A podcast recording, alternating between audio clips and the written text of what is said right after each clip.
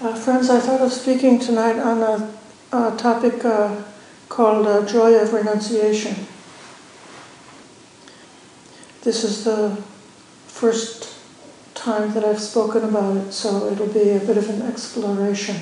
Usually I take a theme and uh, discuss it several times in front of different groups of people, and, and uh, the Dhamma is actually uh, co-created by the uh, coming together of uh, you and me, and, and uh, listening and uh, reflecting together about the Dhamma. Uh, renunciation is uh, one of two words in Pali. It would be, one word is Pali called nekkhamma, and that's part of what's called right intention in the Eightfold Noble Path. The right intention would be uh, renunciation or nekkhamma, and um, non ill will, and uh, non uh, cruelty. Uh,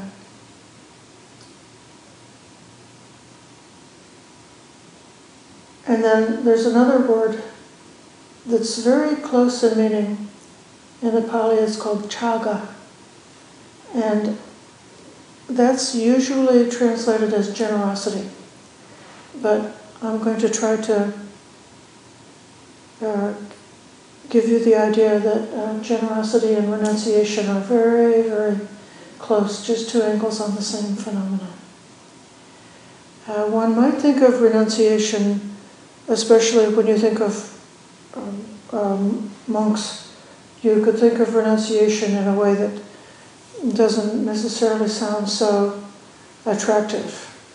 Uh, you could think that uh, monks are so hemmed in by rules and they have to be perfect all the time and um, they don't ever have fun.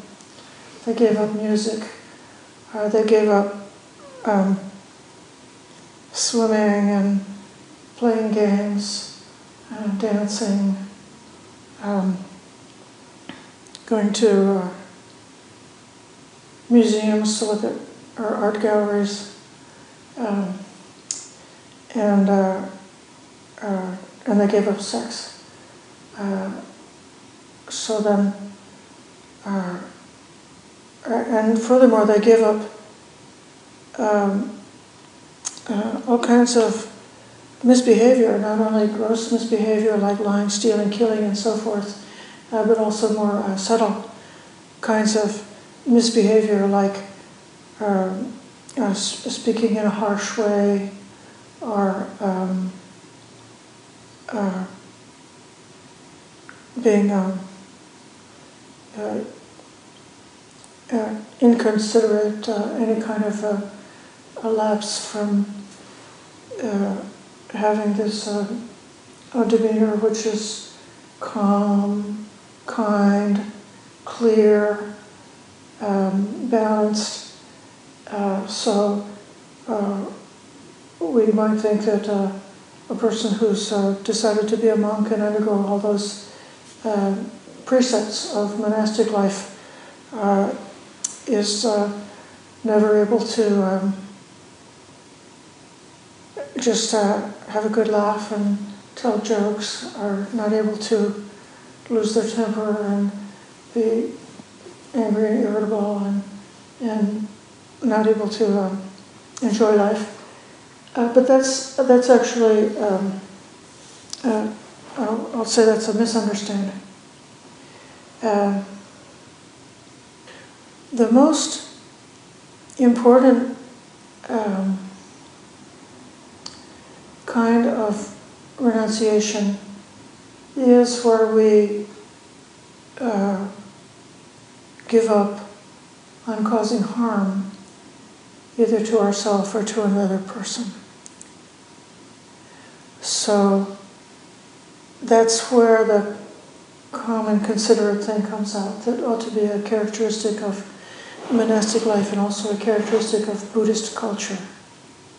Uh, so uh, you wouldn't um, either from irritation or from malice, you wouldn't strike an animal or strike a human being. Um, you wouldn't uh, speak in a way that was going to hurt their feelings out of malice or cruelty. And you could say, actually, that most of the uh, what we call morality or ethics or precepts are really uh, just a, a, codification or a, a, habitual way of being kind. Uh, so then uh, you wouldn't um, think of uh, violating somebody's dignity by um, assaulting them sexually or by uh, imposing on them uh, with your sexuality. Uh, you wouldn't uh, think of um, uh, creating anxiety and distress in a person by uh, saying things that were untrue. Uh, you wouldn't you wouldn't think of you would think that it would be wonderful if uh, when you're with somebody uh, you could feel safe that like your things your possessions are going to remain your possessions they're not going to be taken away from you. And so then the same way you're not trying to take somebody else's possessions away. So all of the things that are basic morality are kind of just an expression of generosity, of uh, uh, putting some kind of a break or a restraint on our own uh, speech and behavior in order to um, give the gift of safety, happiness, and dignity uh, to the people around us. And then, likewise, internally, we can th- think of uh, putting a, a, similar kind of a break on our behavior uh, so that we would not uh, intentionally do anything at all that would be harmful to ourselves. Uh, so that's um, that's one kind of of uh, renunciation. Uh, uh, another kind of renunciation is not so much involved with things that are explicitly harmful in that way, uh, but uh, giving up the entertainments and engagements and um, involvements that may tend to um, completely fill the mind and occupy the imagination and um, uh, make the life uh, busy and full. And we could think that uh, those things are uh, renounced or let go of in order to make uh, life more spacious, uh, to make more openness and more uh, quietude uh, to uh, create the uh, uh, possibility for uh, more of our awareness to be directed towards the subtler phenomena, the subtle things that arise within ourselves, and also to, in a certain way, make room for our own uh, internal uh, creativity to arise. Uh, so, in that way, uh, uh, whatever we are interested in and active in, in terms of uh, we could also I'll just say entertainments and interests. Uh, what I think the attitude of um, renunciation is to ask the question and say, well, you know, how much is this hobby or this activity or this interest or this book or this show or this um, appointment or this engagement or this trip, how much are these things really um, adding something of value and how much are they just a kind of a time filler that uh, keeps the mind preoccupied so that then uh, we don't have a chance to stop and, uh, and, and look within.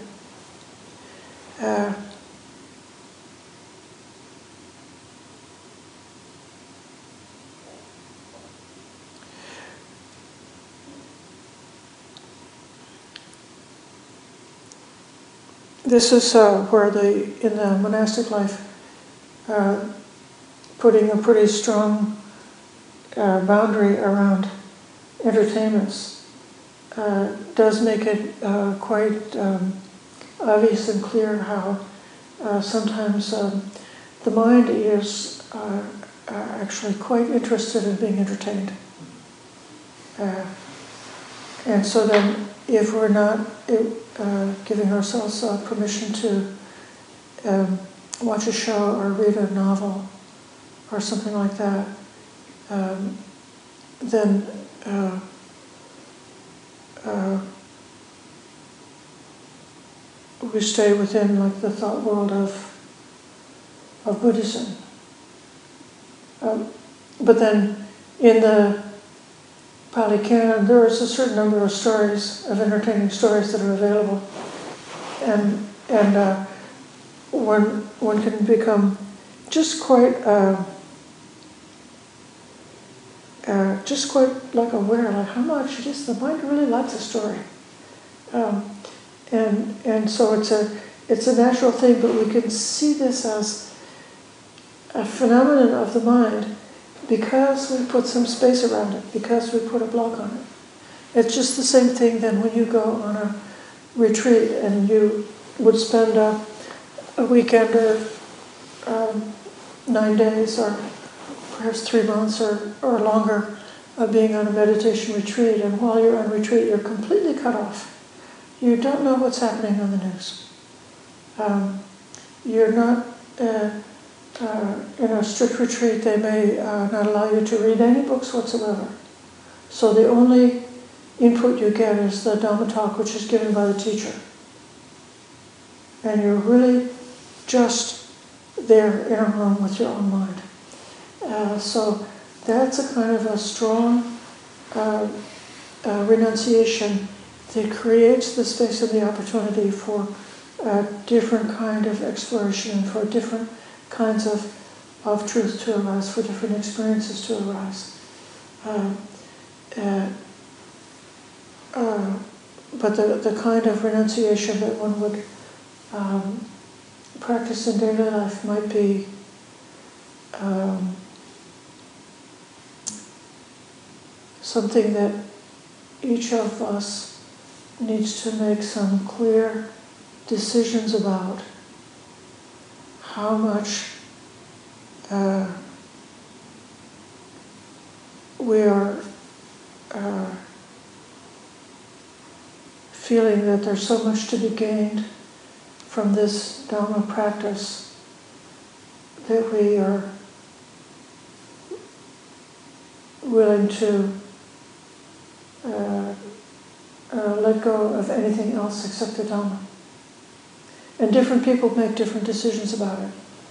Uh, for example, um, I find it um, refreshing and um, interesting and useful to uh, compare the teachings of the ancient systems with other systems of thought. And so um, I sometimes uh, read uh, Western philosophy and compare, like, uh, we were reading a text about um, protecting the truth because Nibbana has an undeceptive nature. And, and uh, so thinking of Satya, our truth, as being a, a very fundamental value. And then, and so then uh, for me to uh, look and see, well, what what does Western philosophy say is actually the characteristic of the truth? It helps me to sort of put some meat around the, the ideas uh, that we encounter in the in the in the uh, original early text. Uh, I do that, but other people may make that uh, completely different choice. Uh, my teacher, um, Gunaratana, for most of his life, he is not much interested in comparative religion or compare, comparing different systems of thought. He just, you know, he said that he, he finds that what's in the Pali Canon is a complete package. It has enough, there's enough there for him to gain the goal. And so he just wants to stay in the thought world of the ancient text. And so uh, we have one uh, member who um, doesn't use, that barely uses the internet, maybe once a day or a few times a week, he looks at uh, email and that's all. Um, uh, and then there are other people who find that for uh, uh moral and ethical um, reasons that it's wholesome and beneficial to be um, engaged in um, as an activist on behalf of addressing some of the, the problems in the world. Uh, so, so these are these are the choices that you have to make. But whatever choice you make, uh, what I'm trying to say that the, the value of renunciation is that you have the power to draw a line and say, I get involved in this, but I'm not going to get involved in everything. I'm going to create a corral, the, which is like the domain that I want to live in, because it's more um, uh, uh, there's more room for actually for creativity uh, when we're not completely flooded with inputs all the time. And that may be uh, something that is characteristic in um, modern times. I think people are so uh, plugged into so many different kinds of media that uh, it's uh, a danger that we have that the ancient people didn't have of being too much like flooded with information and inputted like that. And if you compare that to let's say, uh, a disciple of the Buddha, uh, that person uh, would have spent many hours a day just walking, since that was the means of transportation. And so during the time they're just walking, then um, uh, it's also kind of like has time to time to think. Uh, but I, I, want to come to um, another kind of uh, renunciation, and that is to uh, renounce uh, afflictive uh, states of mind, bad habits, uh, hindrances, uh, fetters, and all of the negative and painful habits of the mind are patterns. This one could, I guess at this point, I guess if I had a, a book of the Pali I could thump it and be a Bible thumper, I could say, you know, you renounce Mara and all of Mara's evil ways. um, but but uh, uh, what happens is that uh, uh, uh people naturally, you know, we have these afflictive patterns. We have the tendency to be anxious, fearful, angry, irritable, distressed, upset. Uh, we may, um, uh, because of our situation, have some kind of a long term um, uh, stressful situation in our life and then be, be um, have a kind of like a chronic anxiety because of because even because of wanting to do well or wanting to do good or wanting to do the right thing, then that can can be a cause of stress and anxiety, or or it could be that uh, because uh, we love, then uh, when there's a loss and a separation, then we have a grief. Um, and uh, uh, we wouldn't be so cruel as to point to a person who's grieving and say, well, just get over it. You know, that grief is not doing you any good. You can just stop grieving. Or you wouldn't go to somebody who's feeling uh, uh, depressed and say, well, depression is uh, uh, not recommended by the Buddha, so just stop being depressed. And that would be uh, kind of like mean to take it in such a, a blunt way. But there is a way in which all of these things we would call them different kinds of mental illness, right? Uh,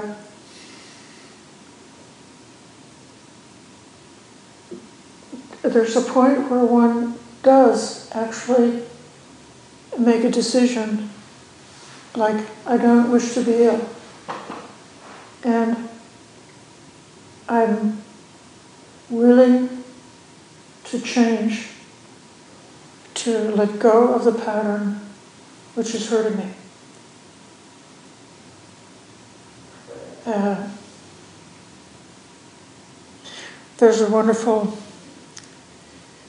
um, book by a Buddhist uh, psychiatrist called, his name is um, Podvoll. And um, I think the name is something like Choosing Sanity.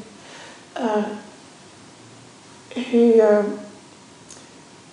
found uh, six different people who were actually uh, psychotic, uh, who were um, uh, relatively um, like different kinds of very intelligent and accomplished psychotic people that were keeping journals.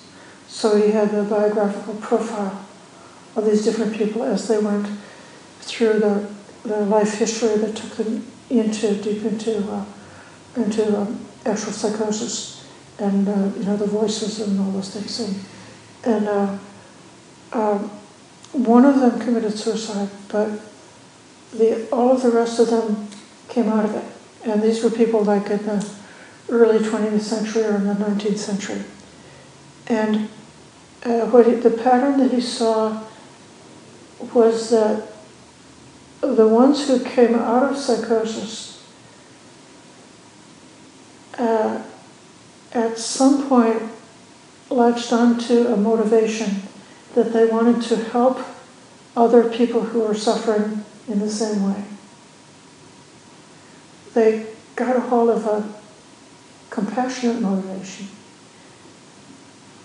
And the other thing in common was during the intervals of not being psychotic, um, they all experienced that the life was terribly dull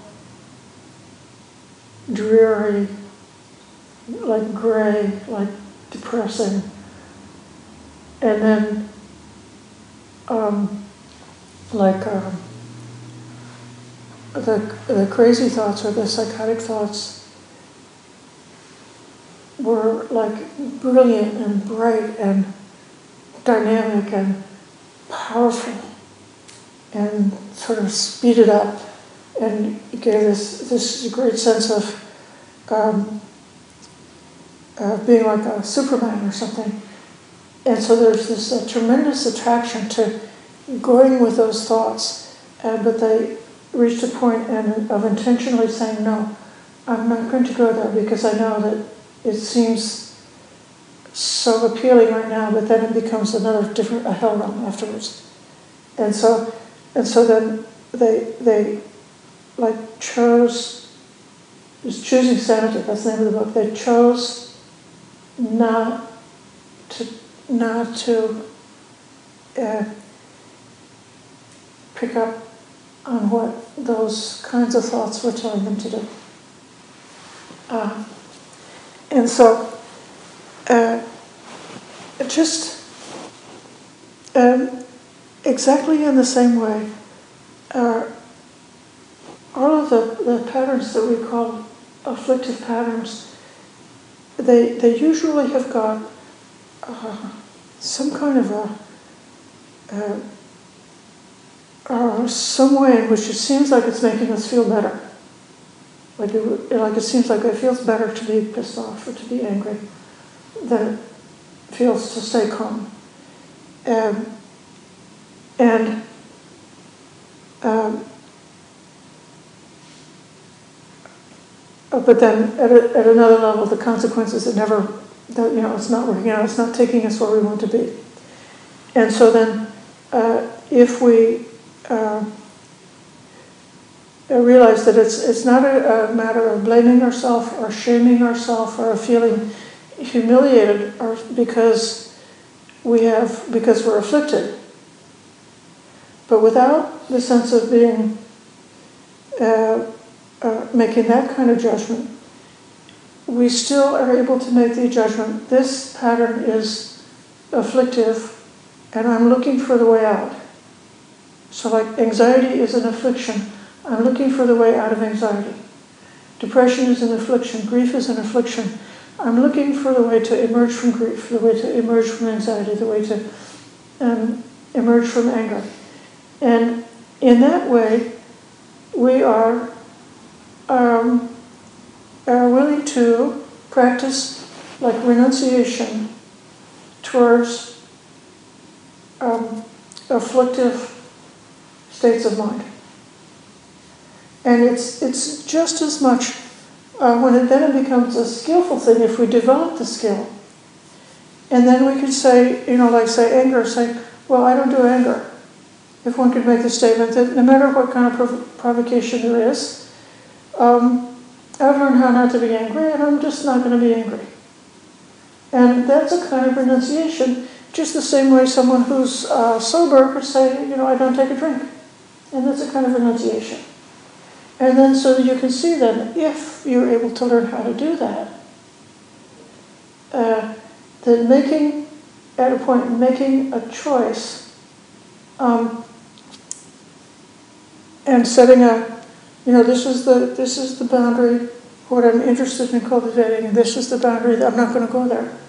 That that kind of renunciation could lead to uh, uh, making room for all kinds of beautiful things to happen in our life. Uh, and then um, the last um, um, point that I'll uh, make about uh, renunciation is uh, in terms of the uh, self thing or self conceit or uh, the things that we build up because of identification and then um, clinging to certain like fixed ideas about being a certain type of person with certain uh, beliefs and ideals and um, uh, goals and, and, characteristics and so forth. And then um, to be uh, come uh, much uh, softer and more flexible uh, in another way is to uh, learn to uh, see those uh, rigid patterns, uh, which is a kind of a, a, conceit. So even though one is saying, you know, I'm making my life organized, I'm keeping my morality pure, I'm watching the mind and not allowing um, afflictive states of mind to arise. So I've got all kinds of agency in terms of I'm able to make these uh, decisions, and I'm gradually learning and developing the skills so that I can be uh, pretty consistent in upholding certain kind of decisions about uh, where I, I, want to be and where I don't want to be. That's that's like the renunciation part. We've developed all of those things. We've got a lot of um, agency and ability to make choices and to have clear intentions. But then at another level, we're not becoming conceited about it. We're not becoming uh, uh, rigid about it.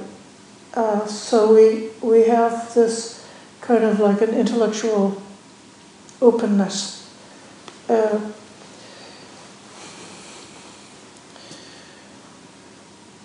The uh, uh, there's a story that Ajahn Sumedho tells about Ajahn Chah, uh, where there was a woman who had been uh, a strong meditator that I, I guess was becoming a, a sister or a mechi over there in, the, in those times in uh, Thailand. Uh, this was a Westerner woman, and uh, on an occasion where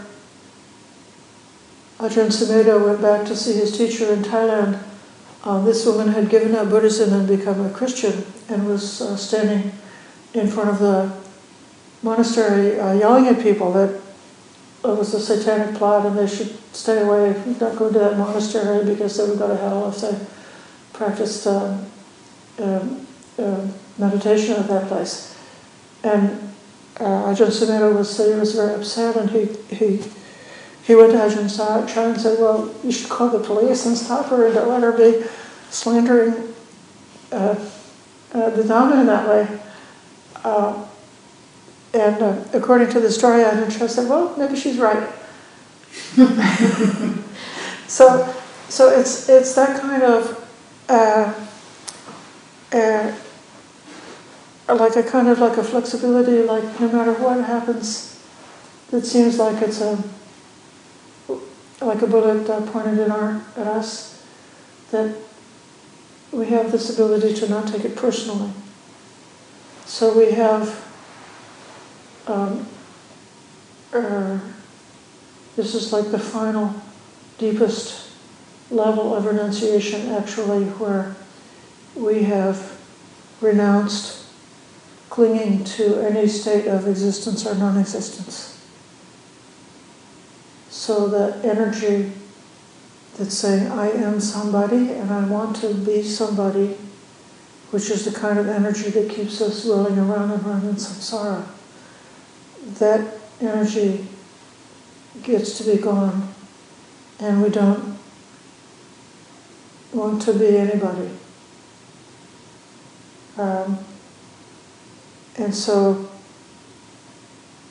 uh, somehow this is a bit of a conundrum somehow it's possible to not have this clinging to a particular state of existence or to being a somebody, to being um, a self. Uh, and at the same time that we have that, we're still able to do things.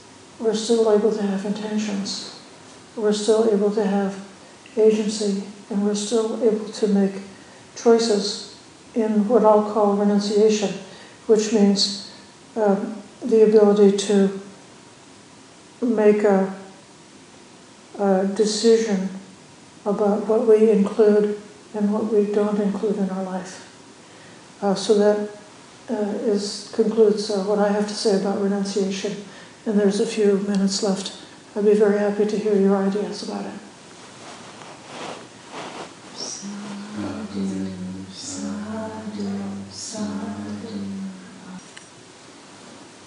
So, any comments or questions about this or about anything else in the practice?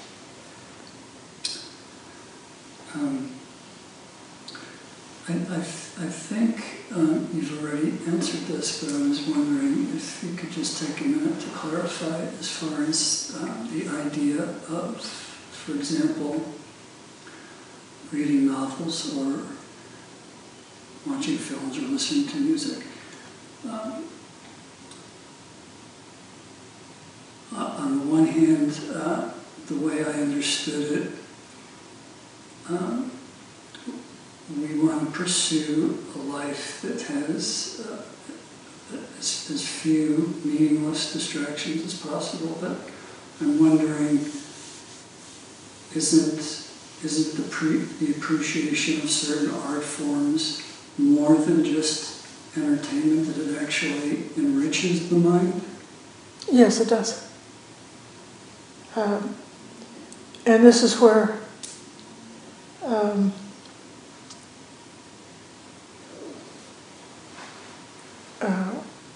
one can think about when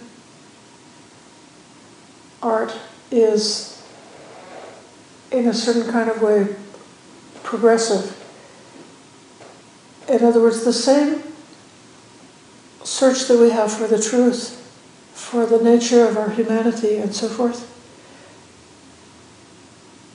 Through the arts, one may be able to feel our way into a certain kinds of understanding uh, uh, that's that's very beneficial and, and that, that it can take us there in a, in a different way.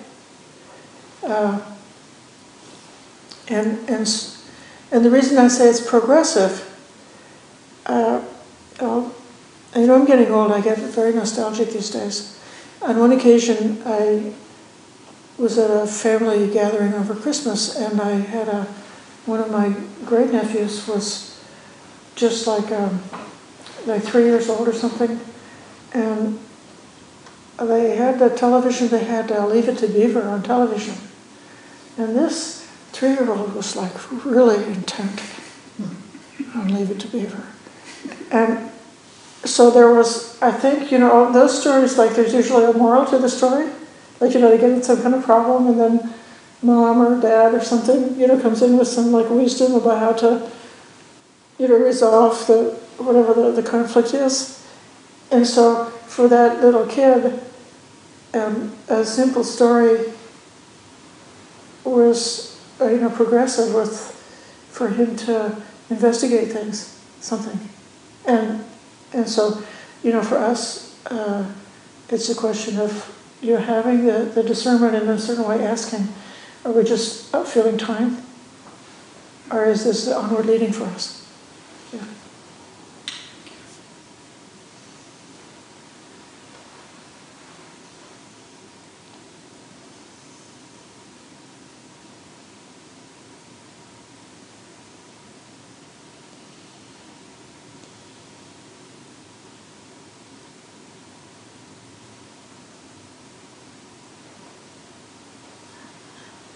I wondered if you could talk a little more about the path to renunciation. I feel this is something I've actually been thinking about, so I thank you very much. It's about habitual habits and states of mind that I have, and you know how it's very difficult sometimes to work with them. And um, if you could talk a little bit about the path and yeah.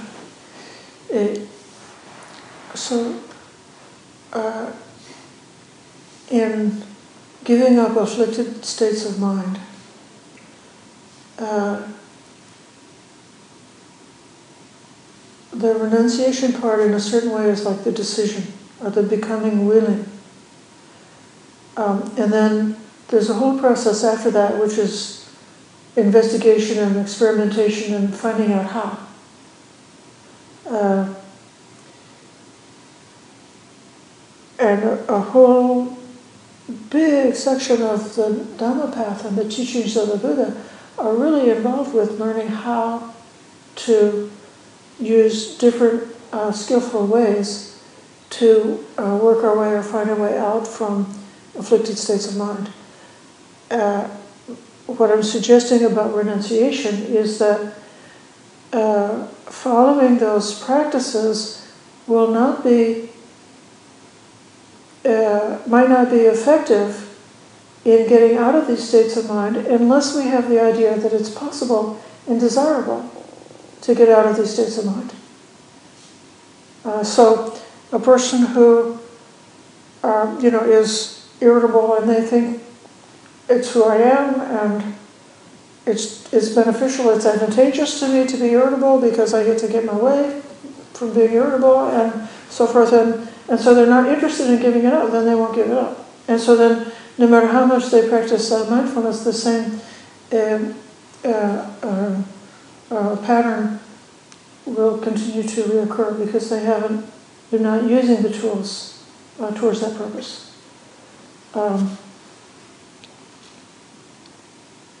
there's a wonderful passage, it's in our, um, the, one of the basic chanting books that we use uh, that uh, where the Buddha is saying uh, it's possible, like uh, liberation is possible. If it were not possible, I would not be telling you to do this. But because it is possible, I'm telling you to do this. And so this is kind of like his, his promise that uh, this uh, path of purification of the mind, purifying the defilements for the mind, it is possible to do it. Um, uh, so I think I've implied that once one makes the a decision or has the wish to uh, renounce a pattern of afflictive states of mind, there can be a lot of failures along the way. And there's a danger then that one may like give up and think, well, this is useless, I'm not able to. That I'm, you know, it's too strong of a karma, this pattern is never going to repeat for, is never going to go away, it's, I'm going to be trapped in this. And, and so, uh, uh, that's, that's a kind of a, a a problem where you take something which is impermanent and you see it as permanent. Or you take something which is a non self, which is just a combination of phenomena, uh, all the causes and conditions that come up to this point and creating this pattern. Uh, so there's no self there, but you say, you falsely get the idea there is a self, and I have a self, and my self is nasty, or my self is um, you know, depressed or something like that. And that's, it's like, it's got that color and it's never going to change because there's a self. And so seeing, uh, uh, if you uh, do a meditation, meditate or reflect about impermanence um, and non-self, and uh, then you may, that, that's one, one of the uh, skillful ways to like open up this space and, and create the possibilities for change. Um, uh, likewise, going to uh, this special environment of a meditation retreat is a nice way to um, open up some space and create the possibilities for um, change, and then try to go back into one's usual world and see what, what can be uh, sustained.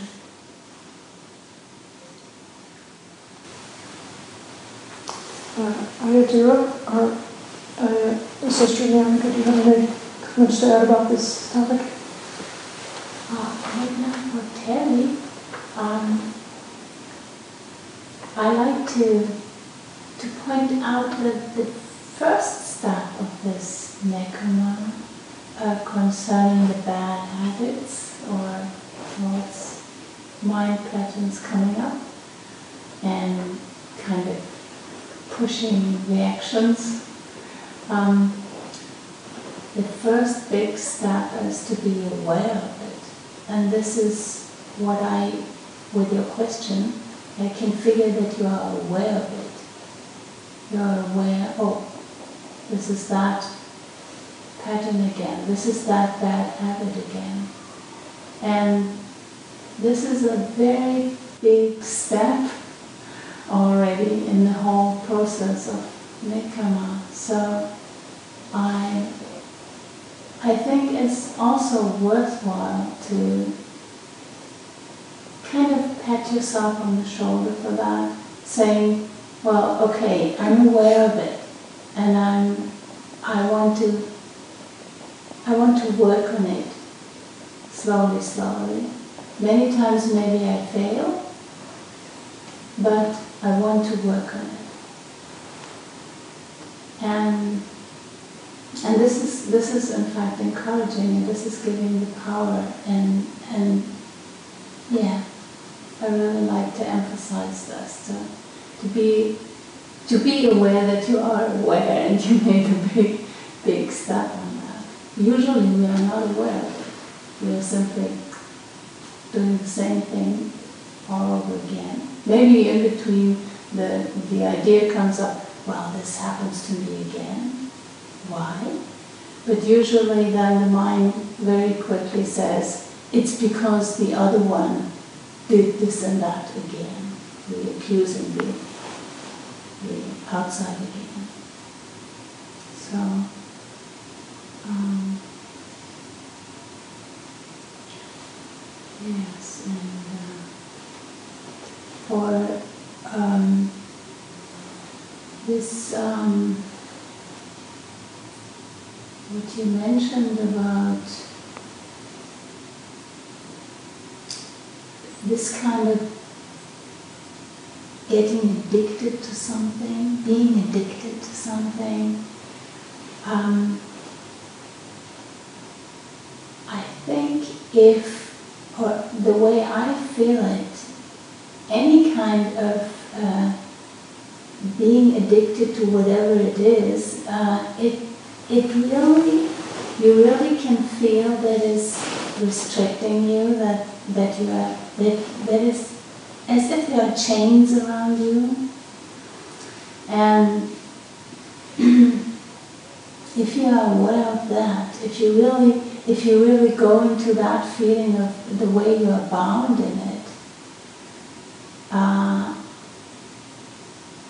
I feel, even if you don't know how, but it, it gives the, the feeling and the courage of, I try to be without it let's say in the modern times, I think it's something like the, the laptop, maybe, or the smartphone, or something like that. And so I just, I just put on myself something like, I say, this kind of adhitthana, this kind of wow, this is wow. Um, then I say, okay, I'm only using the smartphone, I don't know, for um, phoning my mom or something like that. Um, just because you feel it's doing me harm, you, it, it is really, you can really sense it. That's uh, restricting you. And I like to encourage this kind of method to deal with it. Get going into the feeling of how you're how we are bound with um, with these things, and that we put a kind of um, adhitthana. We say, okay, I want I want to get the experience. How do I feel without that? Without this boundary, without this chain around myself. Uh, let's let's have a new experience without this. Uh, it's my suggestion for a kind of method to deal with it. Yeah. I think this is all. Mm. Thank you, Ray. I, uh, with renunciation, it has stages for me. So there's the faith stage where um, I have a sense, because I've seen it in other people's practice or I've read about it or some, you know, that giving this up would be beneficial, but I'm just taking it on faith at that point. And then there's the ter termination stage based on you know, what I've seen, that, that faith arising, then I make that adhitthana, I make the determination to to do this, but it's uncomfortable. It's not my habit. It's against the grain. Uh, but I've got the willingness based on the faith to make this determination and give it a go. And then as I work with it, I gain understanding about uh, what the what that as I was talking, Sogan was talking about, what was I using that for? What was the benefit, and what is it? What was it really contributing to? And uh, what does it feel like without it? And so I start to get an understanding about it. And then uh, in the last, there's the release. When the actual, so that there, there's renunciation through that whole process, but then the putting it down where you've got some freedom around it. And I can talk about it with an emotional, you know, um, putting down that unafflicted mind state, but I'll do it with something that's also tangible. Um, so I have um, you know, worked with food addiction. And one of the areas with food addiction that was particularly craving oriented for me was, um, you know, breads and uh, uh, pastry type, you know, that type of thing. Um, well, at first I would take it on faith that, you know, that was something that would be good. I would determine not to do it, but it was at the point where I actually started feeling the sensations of the body with that substance in the body and without that substance in the body that I said, oh, wow, this hurts. This hurts when I do this. Now, um, for me, there's a wheat sensitivity issue that causes problems in the body and the mind. Uh, so when I don't eat it, it doesn't hurt. Well, I used to walk into a room and if there was a plate of that type of thing on the counter, the craving would be there. But now, I don't want it at all. I mean, it just, it looks like poison to me because I've gone through that process of understanding and I put it down. I've got lots and lots of other things to work on, but because I have that experience with one, I can now apply it to others and I can bring my faith up much more easily for the, for the next thing, which includes the mind. Right, thank you. That's very nice, uh, that's very nice example.